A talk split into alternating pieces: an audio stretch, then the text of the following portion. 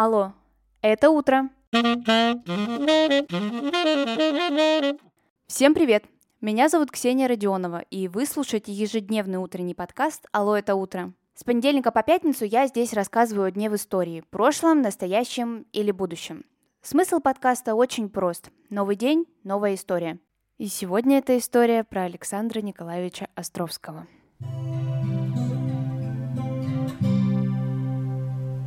Александр Островский – это один из главных драматургов истории России.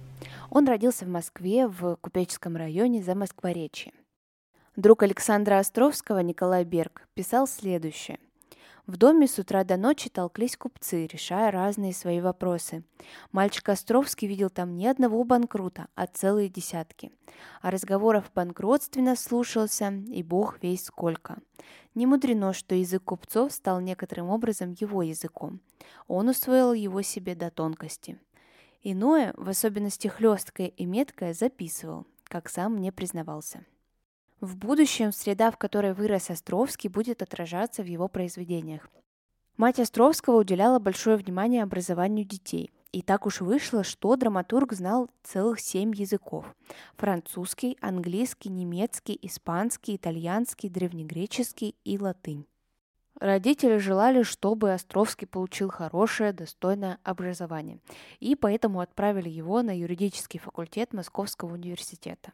Но Островский там не доучился. То ли он сам решил уйти, то ли его отчислили, непонятно. Но все-таки желание стать писателем, драматургом Александра не покидало, и он решил идти по тому пути, который ему предначертан.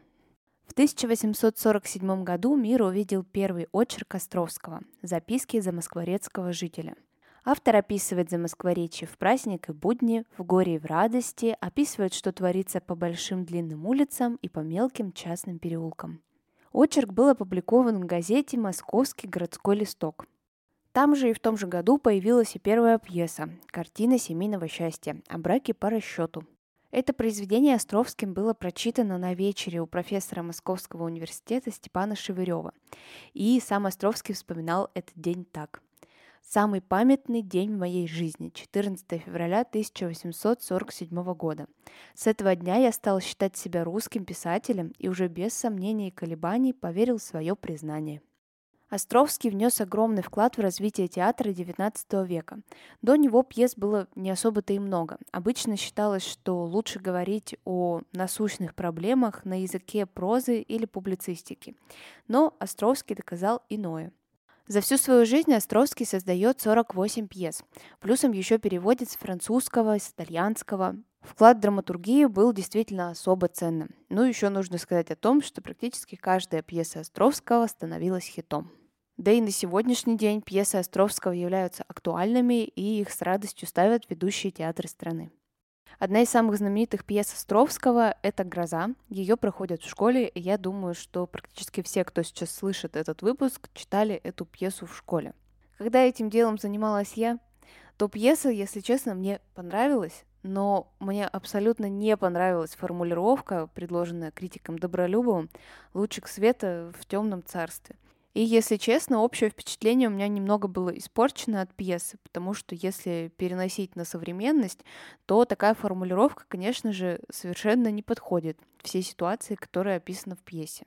И когда я сдавала ЕГЭ по литературе, я очень надеялась, что мне ничего не предложат по грозе в развернутых ответах, потому что я бы не смогла написать, что я не согласна, а, как вы знаете, в ЕГЭ принимают только то, что ты совсем согласен.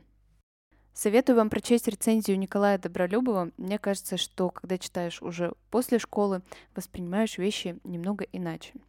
А рецензию вы, конечно же, сможете найти в моем телеграм-канале «Алло, это утро». Туда я выставляю всю визуальную составляющую выпусков, фото, видео, статьи, в общем, много чего интересного.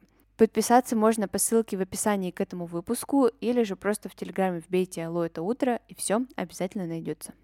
Когда мы приходим в театр, то мы смотрим, конечно же, не на одну только пьесу.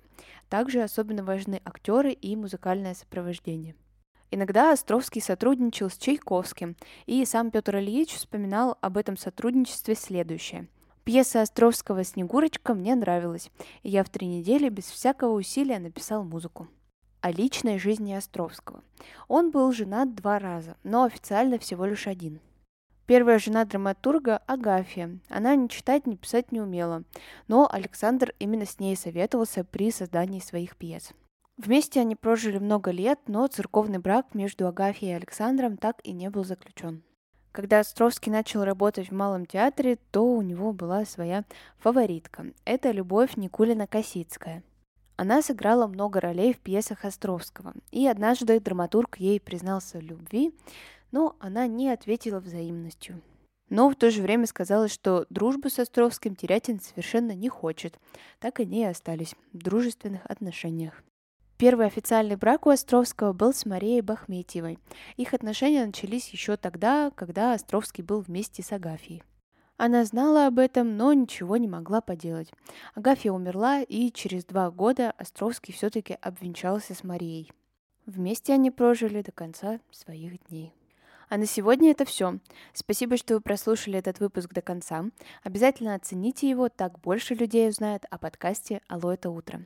А мы услышимся уже завтра. Хорошего дня!